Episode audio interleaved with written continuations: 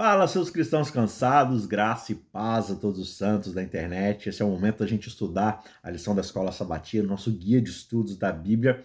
E a gente vai seguir aqui para a parte de número 2 de um assunto que a gente conversou na semana passada, na lição de número 10, que era a missão para os inalcançados. E hoje, na lição de número 11, nossa antepenúltima lição do ano, já está aí no meio de dezembro, praticamente nos encaminhando para o final do ano. Daqui a pouco o Natal está aí. Enfim, lição de número 11, missão para os inalcançados. A gente vai para a parte 2, continuando o assunto então que a gente começou na semana passada. E o verso dessa semana, né? Tá lá em Mateus 15, verso 28, onde Jesus ele exclama o seguinte para uma mulher que não era do povo judeu. Ele diz assim: "Mulher, que grande fé você tem e que seja feito conforme você quer." E desde aquele momento a filha daquela mulher ficou curada. Então, na lição dessa semana, a gente vai mergulhar na história de como Jesus estendeu o seu ministério para além das fronteiras de Israel, chegando até as cidades de Tiro, de Sidom e explorar as lições valiosas que nós podemos aprender com essa narrativa. Tá certo? Antes da gente se aprofundar, aquele recado que se você já é de casa, você já sabe. Aqui no Cristãos Cansados, você tem conteúdo bíblico de qualidade de forma gratuita. Então, aqui na descrição você encontra os nossos cursos bíblicos. O curso Quero Entender a Bíblia, que é um curso instrumental, é um curso de como aprender a estudar, interpretar e aplicar a vida na sua, no seu estudo diário, né? na sua seu estudo devocional. Então, como é que faz para você ler e entender a Bíblia por conta própria? Usando ferramentas, usando bom senso, usando atenção, mas é um método muito simplificado, muito direto ao ponto sobre como você deve utilizar essas ferramentas para incrementar e aprofundar o seu estudo da Bíblia. O link está aqui embaixo, é de graça, está o estudo completo lá. E o nosso outro estudo, que o link também está aqui, é a História de Deus, o curso de narrativa bíblica, o curso sobre teologia bíblica. Como enxergar e ler a Bíblia como uma história só de Gênesis Apocalipse sobre queda, redenção e a volta de Cristo. Como tudo isso está ligado numa história só, como Deus nos criou para sermos o seu povo, para sermos seus filhos, para sermos a sua imagem, mas a gente né, caiu em pecado, a gente se rebelou contra ele, mas todo o processo que a história vai contar é de redenção, de salvação, de restauração, de sacrifício e de restauração de todas as coisas. Então, Acompanha com a gente aí, custa muito legal, muito feedback positivo e eu tenho certeza que vai ser de grande valia para você. Não se esqueça de deixar o seu joinha, de se inscrever se você ainda não é inscrito e vamos aqui para o estudo. Quando Jesus é, ele faz o seu ministério, a gente muitas vezes pensa uh, ou se foca nas suas interações com o próprio povo de Israel, já que de fato o seu contexto é de um bom israelita. Só que quando a gente dá uma olhada mais cuidadosa nos evangelhos, a gente vai ver que é revelado para a gente justamente algo extraordinário. Jesus ele também se voltou para aqueles que estavam fora dos limites tradicionais de Israel, inclusive para regiões estrangeiras como Tiro e Sidom. E essas ações de Jesus, elas têm muito a nos ensinar. A gente vai primeiro tentar estabelecer aqui o contexto histórico e geográfico desses ambientes. Tiro e Sidom eram cidades-estado fenícias, conhecidas pelo comércio marítimo, pela riqueza ali de toda a sua economia que girava. Cultural e religiosamente, eles eram muito distintos de Israel. Eles adoravam deuses como Baal, Astarote, figuras centrais ali naquele panteão fenício. E para muitos israelitas, essas cidades simbolizavam paganismo, decadência moral. No entanto, Jesus ele escolheu ir até lá. E agora vamos ver um pouquinho aqui a história bíblica que a gente encontra lá nos evangelhos de Mateus e de Marcos, onde uma mulher cananeia, ou seja, uma mulher ciro-fenícia, segundo Marcos, vai abordar Jesus em busca de cura para sua filha. Ela ouve falar de Jesus, ela sabe dos milagres que Jesus tem realizado e ela vai até Jesus. Essa mulher ela não pertence ao povo escolhido, digamos assim, ela não pertence à comunidade judaica. Só que ela se encontra com Jesus e esse encontro é muito revelador. Primeiro, ela rompe todas as barreiras culturais e sociais ao se aproximar de Jesus. Ela está desafiando normas, expectativas, etiquetas culturais. E a resposta inicial de Jesus parece algo frio, algo distante, e talvez surpreenda a gente que tem essa figura de um Jesus alegre, feliz, empolgado, Jesus the chosen, né? O Jesus que dança, que pula, que nada, que conta piada. E aí a gente vê ali que Jesus dá uma resposta fria para aquela mulher. Ele diz: Olha, eu fui enviado primeiramente para as ovelhas perdidas da casa de Israel, não para aqueles que estão fora. Só que aquela mulher, ela persiste, ela insiste, ela tem uma fé inabalável e essa fé a leva novamente até Jesus para poder curar a sua filha, mostrando que a misericórdia e o amor de Deus não conhecem fronteiras. E Jesus a elogia, a condecora por isso e faz, atende ao desejo, à necessidade dela. Essa história oferece para a gente várias lições importantes hoje no nosso contexto. Primeiro, a gente pode observar que aquela mulher cananeia, ela demonstra uma fé extraordinária. E apesar dela não fazer parte do povo judeu, isso ajuda a gente, nos ensina que Deus ele acolhe a todos que se aproximam dele com fé. Isso não está marcado por origens étnicas. Né? Independente da origem ou dos antecedentes culturais, Jesus ele quebra as barreiras do preconceito, do etnocentrismo, da xenofobia. Ele não se limita ao povo de Israel. Ele estende sua compaixão, seu amor a todos os povos. E a abordagem dessa mulher, cheia de humildade e de persistência, também serve de exemplo para nossa própria jornada espiritual. Ela não desiste frente às adversidades, mesmo em face de ouvir um, uma resposta fria de Jesus, ela mantém a sua fé e o seu foco naquele mestre. Essa narrativa, ela ressalta que Deus, ele se preocupa com os marginalizados, com os excluídos. Ele está sempre pronto a ouvir, a responder àqueles que a sociedade muitas vezes vai ignorar, vai rejeitar. Portanto, ao refletirmos sobre essa mensagem, nós somos chamados a considerar como é que nós podemos seguir o exemplo de Jesus, rompendo barreiras, estendendo amor e compaixão a todos e reconhecendo que a graça de Deus está disponível para todas as pessoas, de todas as nações, de todas as culturas. Jesus, no seu ministério, ele não apenas falou, mas ele viveu uma mensagem de inclusão, de amor universal e essa é uma mensagem que continua relevante e poderosa no nosso mundo hoje. Voltando aqui ao tópico do ministério de Jesus para além das fronteiras de Israel, quando nós analisamos as passagens bíblicas, por exemplo, de Juízes 3, versos 1 a 6, 1 Reis 5, 1 a 12, 1 Reis 11, 1 a 6, a gente lê essas histórias, essas narrativas, e nós podemos de fato chegar à conclusão de que Deus preferia que os israelitas evitassem qualquer envolvimento com os povos pagãos, notadamente aqueles de Tiro e Sidom eram esse tipo de pessoa. E esses textos, eles descrevem um histórico de paganismo e idolatria que acabou exercendo influência negativa sobre a nação que Deus tinha separado para o seu propósito. No entanto, a decisão de Jesus de levar os seus discípulos a essas regiões é profundamente significativo e oferece para a gente várias lições importantes para o ministério e para a missão cristã contemporânea. Ao decidir visitar essas cidades, Jesus ele desafia diretamente todos os preconceitos, as noções preconcebidas, os vieses daqueles discípulos. Eles, como bons judeus, poderiam ter absorvido a ideia de que eles deveriam evitar completamente os pagãos, deixar aquelas pessoas para lá, ignorá-las completamente, se afastar delas e Jesus, ao levar os seus discípulos a Tiro e Sidom, ele está confrontando ali diretamente essa noção que eles tinham e mostrando que o amor e a compaixão de Deus transcendem fronteiras étnicas, religiosas e culturais.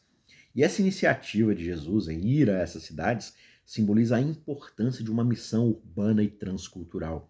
Ele não apenas pregou nas áreas rurais e entre o seu próprio povo, mas ele também foi entre aqueles que estavam em centros urbanos culturalmente distintos do povo de Israel. Isso ensina para gente sobre a necessidade de levarmos o evangelho a todas as culturas, a todas as nacionalidades, especialmente em contextos urbanos, onde existe uma grande diversidade de pensamentos, de culturas, de histórias, de vivências. Uma outra ação bem marcante aqui de Jesus é que ele não se limitou a pregar somente. Ele se envolveu com as pessoas, nas suas necessidades, nos seus contextos. O seu ministério foi, digamos assim, holístico. O que é holístico? É uma palavra bonita para falar integral. Ele abordou o todo: necessidades básicas de alimento, de saúde, de atenção emocional, psicológico e, claro, espiritual. Ele aborda todas as necessidades daquelas pessoas, físicas ou transcendentes. E isso é um modelo muito importante para a missão cristã porque nós devemos buscar atender as pessoas de maneira integral, ou seja, atender não só as necessidades espirituais com a pregação do evangelho, mas também de forma prática.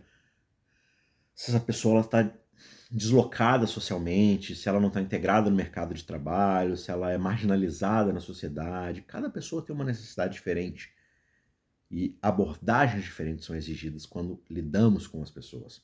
Jesus ele também mostrou que o evangelho ele não é apenas para um grupo específico de pessoas. Ele é para todos. Isso é fundamental para a gente entender a universalidade da mensagem cristã. A missão ela não deve ser limitada por barreiras étnicas, culturais, geográficas. Ao interagir com pessoas de culturas diferentes, Jesus ele demonstrou empatia, ele demonstrou compreensão. Ele não impôs a sua própria cultura. Ele respeitou, ele valorizou as pessoas com que ele interagia, mas ao mesmo tempo mostrando claramente qual era o seu propósito, qual era a sua mensagem. Isso ensina para a gente a importância de a gente entender, respeitar as culturas quando formos intencionalmente compartilhar o Evangelho. E por fim, a gente vê a, aqui que a escolha de Jesus de misturar ou de ministrar ali, né, misturar-se com as pessoas de Tiro e Sidom, ministrar a elas, serve como um desafio a todos os seguidores de Cristo. Nós somos chamados a seguir o seu exemplo da mesma forma, indo além da nossa zona de conforto, a pessoas que nós não estamos familiarizados, enfrentar os nossos próprios preconceitos, estender o amor de Deus a todas as pessoas, independentemente do seu passado, da sua cultura.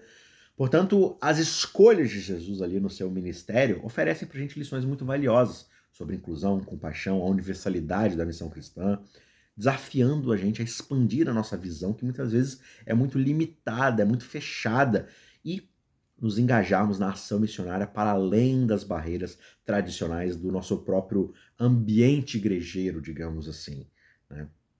Quando a Bíblia ela aborda o tema inclusão, compaixão, relacionamentos, né? particularmente no Antigo Testamento, a gente observa que o povo de Deus ele frequentemente lidava, claro, sim, com problemas relacionais de duas maneiras principais: ataque e retirada.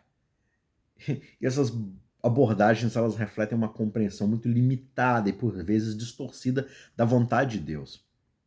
No entanto, quando nós olhamos ali voltando para o ministério de Jesus, a gente vê uma abordagem radicalmente diferente, que reequilibre e redefine o que, que significa viver segundo a vontade de Deus em termos de relacionamento. Jesus ele demonstra que a vontade de Deus vai além da reação instintiva de atacar ou se retirar diante de conflitos ou diferenças, né? Ou a gente vai lá e ataca o pensamento alheio, ataca a cultura alheia, ataca a forma das pessoas viverem as suas vidas, a gente critica e a gente simplesmente condena as pessoas ou a gente simplesmente se retira, a gente se afasta, a gente se fecha. Eu não quero contato com ninguém, eu quero distância, eu vou me fechar aqui dentro da minha igrejinha, dentro do meu grupinho, dentro da minha comunidade, eu não quero contato com ninguém. Atacar ou se retirar, ou se afastar. Só que em vez de atacar, Jesus ele escolhe o caminho do amor, da compreensão e da compaixão. Ele frequentemente se engajava com aqueles considerados adversários ou até inimigos pelos padrões daquela época, como os samaritanos, os cobradores de impostos, né? Ele os tratava com dignidade, com respeito. E essa abordagem de Jesus não era uma mera tolerância passiva, era um amor ativo que buscava a reconciliação e a restauração das relações quebradas. E ao invés de se retirar, se afastar, se fechar, bloquear as pessoas, Jesus ele buscava ativamente aqueles que justamente eram marginalizados ou excluídos pela sociedade. Ele não evitava o contato com os impuros, os pecadores. Na verdade, ele intencionalmente os procurava, oferecendo-lhes uma nova chance e um sentido de pertencimento. Através desses encontros, Jesus ele demonstrava que a vontade de Deus é de inclusão, de aceitação, contrariando a tendência humana de se isolar ou excluir aqueles que são diferentes o tempo todo a gente pode perceber que no cerne das ações de Jesus está a mensagem do reino de Deus, que traz uma nova maneira de entender, de viver os relacionamentos. Ele ensina que a vontade de Deus é que nós sejamos agentes de paz, de reconciliação, de amor incondicional. Isso significa, sim, romper com ciclos de violência, de exclusão, buscar ativamente a restauração das relações, tanto em nível pessoal quanto num nível comunitário. Portanto, ao observarmos o ministério de Jesus, nós entendemos que ele redefine a compreensão do povo de Deus sobre como lidar com problemas relacionais. Em vez de atacar ou se retirar, Jesus ele propõe uma terceira via, a do amor sacrificial. de empatia ativa, de busca incansável pela unidade, pela reconciliação. Essa é a verdadeira vontade de Deus para os seus filhos. É um chamado à transformação dos nossos corações, das nossas práticas relacionais, para uma forma que reflita o caráter divino num mundo totalmente fragmentado, num mundo que muitas vezes é hostil, que nós possamos nos engajar de forma ativa. Não para nos misturarmos, para sermos absorvidos pela cultura vigente, mas para sermos ponto de mudança, ponto de restauração de reconciliação. Quando nós paramos para refletir sobre os primeiros passos ali de ministério de Jesus, conforme é descrito lá em Mateus 4, 23 e 25 e também lá em 9, 35 a 38, nós somos muitas vezes levados a uma compreensão profunda do seu caráter e de sua missão. E nesses versículos nós vemos Jesus pregando nas sinagogas, proclamando as boas novas do reino, curando toda doença, toda enfermidade entre o povo. E a fama das suas ações, a fama dos seus milagres, dos seus sinais, vai se espalhando por toda a Síria. É, a Síria, um país completamente pagão. E aí grandes multidões começaram a seguir Jesus. Elas vieram de lugares como Galiléia, Decápolis, Jerusalém, Judéia, regiões além do Rio Jordão. E esses relatos mostram pra gente um Jesus que é ativo e compassivo. Ele não se limitava a uma região ou um grupo específico. O seu ministério abrangia uma diversidade muito grande de áreas, de pessoas. E é interessante a gente notar que enquanto muitas regiões ali são mencionadas, Tiro e Sidom não estão listadas entre os lugares de onde as pessoas vinham para poder ouvir Jesus. Isso talvez possa refletir a distância cultural e religiosa entre essas cidades fenícias e o povo judeu da época. Só que, no entanto, a compaixão de Jesus demonstrava, né, que ele demonstrava ali quando ele observava as multidões, é uma faceta muito central do entendimento do seu ministério. No cerne do ministério de Jesus estava a abertura para aqueles que estão fora do arraial de Israel. Ele via as pessoas não apenas como uma massa anônima de rostos desfigurados, mas cada um era um indivíduo necessitado desorientado, como ovelha sem pastor. E essa compaixão é um reflexo do coração de Deus, um Deus que se importa, que sente a dor dos seus filhos e que busca ativamente aliviar o seu sofrimento. Deste exemplo de Jesus, a gente aprende várias lições muito valiosas. Uma delas é que nós somos chamados a olhar além das nossas próprias comunidades, dos nossos próprios confortos, como Jesus, nós devemos alcançar pessoas de diferentes origens, regiões, reconhecer que o amor de Deus não conhece fronteiras, não tem limites. Além disso, a compaixão de Jesus nos desafia a ver além das necessidades físicas imediatas das pessoas, pois ele se preocupava com o bem-estar, com a, a, vida integral delas, né? o aspecto físico, espiritual, emocional, psicológico, social, nós também somos lembrados de que a nossa missão não deve ser motivada apenas por dever ou por obrigação, mas por um profundo sentimento de compaixão e de amor pelos outros. A maneira como Jesus se relacionava com as pessoas, vendo-as com empatia, com compreensão, deve ser um modelo muito profundo para nós hoje. E por fim, a visão que ele tinha das multidões como ovelhas sem pastor, lembra para a gente que muitas pessoas ao nosso redor estão buscando direção e sentido para suas vidas. Isso nos convoca a sermos guias, luzes em um mundo muitas vezes confuso, despreparado, desesperado. A gente deve compartilhar as boas novas do amor e da esperança que nós encontramos na pessoa de Cristo. Um outro ponto aqui é que falar sobre relacionamentos muitas vezes nos leva a pensar sobre a comunicação do evangelho com outras pessoas. Quando nós voltamos a refletir sobre a decisão de Jesus de levar os seus discípulos a regiões como Tiro e Sidom, que são mencionados lá em Mateus 4, 25, e até Jeremias 29, 4 a 11, lá no Antigo Testamento, fala sobre essas cidades de uma forma né, bastante, em termos de juízo, né?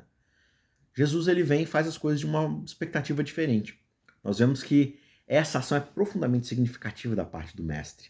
Como a gente já viu anteriormente, né, Ciro e Sidom eram cidades fenícias, e elas representavam uma realidade cultural e religiosa que era muito diferente da dos judeus. Era um paganismo desenfreado, era uma cultura muito imoral do ponto de vista judaico. E ao visitar essas cidades, Jesus ele estava expandindo os horizontes dos seus discípulos. Ele estava mostrando para eles que a missão do reino de Deus não era limitada à casa de Israel, não. A missão do povo de Israel sempre foi de alcançar outras nações. Só que eles se tornaram exclusivistas. Só que a missão do reino de Deus é abrangente, ela inclui.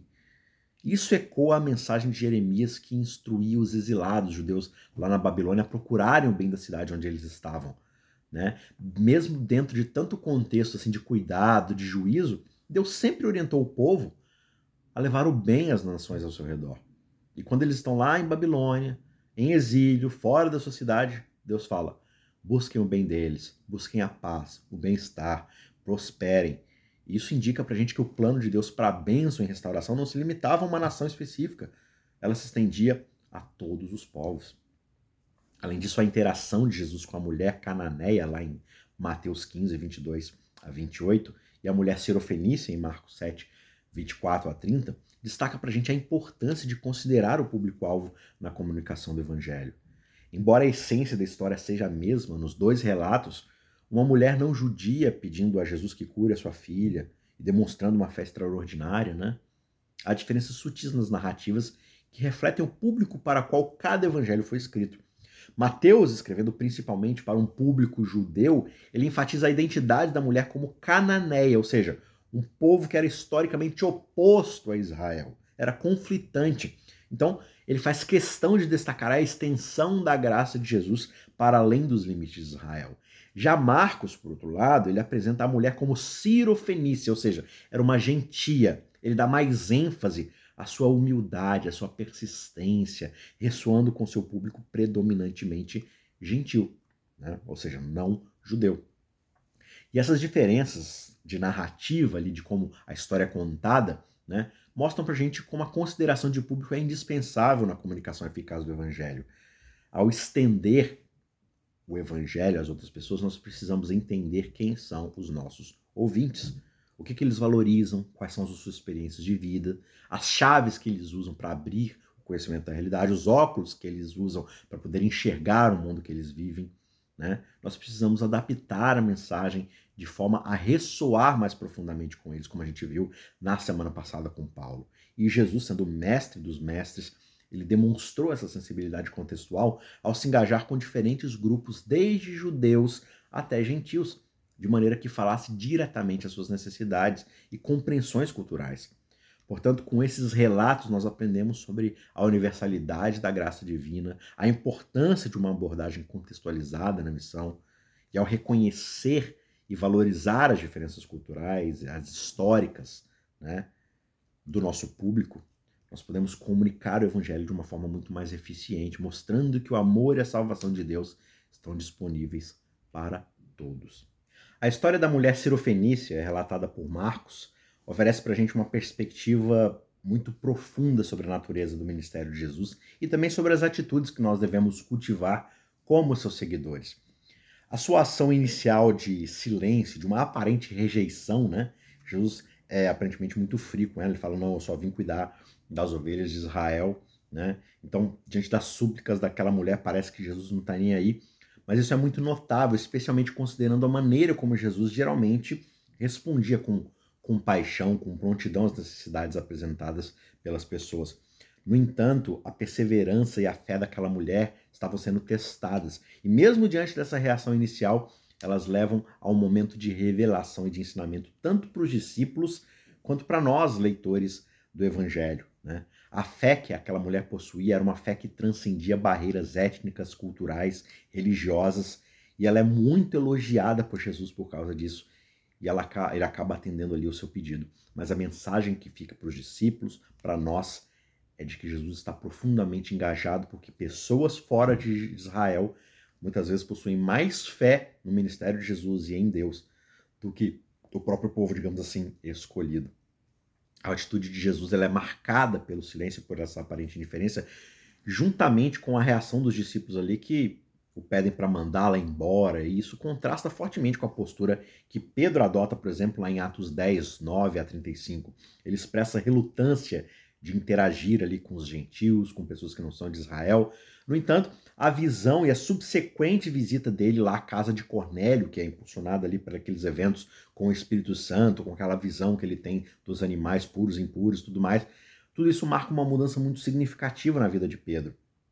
E o discípulo, ele antes poderia até ser compartilhado a mesma hesitação dos outros discípulos em relação àquela mulher sirofenícia, mas agora, no amadurecimento do seu ministério, ele entende de que Deus não faz acepção de pessoas, de que o evangelho é para todos. E desse contraste a gente aprende sobre a importância de estarmos abertos ao trabalho transformador do Espírito Santo nas nossas vidas, especialmente no que diz respeito a superar preconceitos e vieses. O Espírito Santo tem o poder de expandir a nossa compreensão, de nos capacitar, de abraçar a missão de Deus de maneira muito mais completa e inclusiva. Além disso, o relato aqui de Marcos e as referências a outras pessoas pagãs que expressaram grande fé nos ensinam que a fé muitas vezes ela é encontrada em lugares inesperados. No nosso mundo hoje significa que nós devemos estar abertos e atentos à fé genuína que pode surgir fora dos contextos das nossas comunidades que nós consideramos tradicionais, conservadoras, né, familiares. A fé, como ela é demonstrada por aquela mulher cirofenícia, ela não conhece fronteiras, ela pode florescer mesmo nas circunstâncias mais improváveis. Portanto, a lição que nós tiramos dessa passagem, dessas passagens, é a necessidade de manter os nossos corações e mentes abertos e permitir que o Espírito Santo nos guie na nossa missão ou na missão de Deus que nós participamos, né? E nos ajude a reconhecer e celebrar a fé onde quer que ela se manifeste. Isso reflete o coração inclusivo de Deus e reforça a universalidade da mensagem que o Evangelho possui. Toda nação, raça, tribo, língua e povo, todos eles lá em Apocalipse estarão de, fé, de pé diante do Cordeiro, celebrando a fé naquele que verteu seu sangue para nos salvar. Robert Putnam foi um cientista político norte-americano e ele utiliza duas expressões muito interessantes. A primeira é de bonding, que é de, de ligação, e a segunda é de bridging, que é de fazer uma ponte, de conectar. E essas duas expressões elas oferecem para a gente uma perspectiva muito valiosa para a gente entender como é que nós podemos seguir os passos de Jesus em nosso contexto atual. No seu ministério, a gente vê um claro exemplo das, ativi das atividades de Jesus ali, né? De, primeiro, criar pontes que o levasse ou trouxesse pessoas até ele, né? Então ele constantemente buscava se conectar com aqueles que eram marginalizados ou considerados fora dos círculos religiosos e sociais da época. E Jesus desafiou também a noção que era muito prevalecente, que era muito comum ali, de que a maturidade espiritual estava enraizada na exclusão dos outros que não compartilham da mesma fé. Ele mostra que a verdadeira espiritualidade, na, na verdade, é o contrário. A verdadeira espiritualidade ela se manifesta no amor inclusivo e na aceitação daqueles que estão carentes, sedentos e famintos pela palavra de Deus. Para nós sermos verdadeiros seguidores de Jesus, nós precisamos nos envolver em atividades de ponte, de bridging, de fazer essa conexão, de, de pavimentar esse caminho. Nós precisamos, primeiramente, reconhecer as barreiras que muitas vezes nos separam dos outros. Né? Talvez essas barreiras surjam de etnia, de classe econômica, de visão política, de visão religiosa, qualquer outra forma de distinção que levante muros entre nós e as pessoas pode nos levar a excluir os outros. E a conscientização dessas barreiras é o primeiro passo para a mudança. E uma vez reconhecidas essas barreiras, e a necessidade de criarmos essas pontes, nós podemos buscar, então, ativamente superar essas divisões e seguir o exemplo de Jesus. Isso envolve, entre outras coisas, ouvir, aprender com aqueles que são diferentes de nós, participar de atividades que nos colocam em contato com uma variedade maior e mais ampla de pessoas com visões diferentes e questionar as estruturas, os sistemas que muitas vezes perpetuam os muros que a gente constrói, que perpetuam a exclusão às outras pessoas. Além disso, é crucial que nós enfrentemos e superemos os sentimentos de medo, de orgulho, de ignorância, desejo de superioridade em relação aos outros, nos acharmos melhores que os outros. Tudo isso muitas vezes está por trás das exclusões que nós é, fazemos a manutenção, os muros que nós levantamos. Isso requer uma autoavaliação muito honesta e muito humilde e contínua. Né? Também exige um compromisso com o crescimento pessoal e espiritual na palavra de Deus. Para nós criarmos comunidades mais inclusivas, nós precisamos tomar várias medidas práticas, como a criação de espaços seguros para diálogos interculturais, interreligiosos, para que as pessoas possam francamente falar sobre o que elas acreditam, sobre os seus medos, os seus receios, os seus pecados, as suas dificuldades, e desenvolver, sim, programas que promovam a compreensão e a cooperação entre grupos diversos, adoção de uma abordagem mais acolhedora e menos julgadora nas nossas congregações e comunidades. A gente não está falando aqui de passar pano para pecado, de abrir mão da essência do evangelho, das nossas doutrinas, nada disso. Mas uma coisa de cada vez. Cada passo tem o seu lugar nessa jornada de crescimento. Nenhum de nós nasce prontos. E muitas vezes a gente gastou um tempão na nossa jornada para chegar onde nós chegamos e a gente olha de cima para baixo para pessoas que ainda estão longe do que a gente alcançou e a gente fala: essa pessoa não merece estar no mesmo lugar que eu. Olha onde eu cheguei. Olha onde eu estou. E a gente se esquece de que nós trilhamos também uma jornada de que nós estávamos na lama do pecado e Jesus foi lá buscar a gente. E agora a gente não estende a mesma cortesia para os outros. Porque agora essa pessoa pode me sujar de lama. Jesus ele se sujou na lama desse mundo para nos salvar. E a gente não quer estender a mesma cortesia pelas pessoas. Se respingar alguma coisa na gente, a gente já quer se afastar. Então nós devemos estar atentos para ver que Deus está trabalhando em lugares inesperados nós precisamos reconhecer a fé e a busca espiritual em contextos fora da nossa própria experiência religiosa, usual, tradicional. Por isso, nós precisamos observar Deus se movendo entre as pessoas, entre comunidades diferentes, com ações de justiça, de paz, de reconciliação. Para isso, nós precisamos estar abertos a essas manifestações que nos desafiam a expandir a nossa compreensão do que significa ser parte do reino de Deus.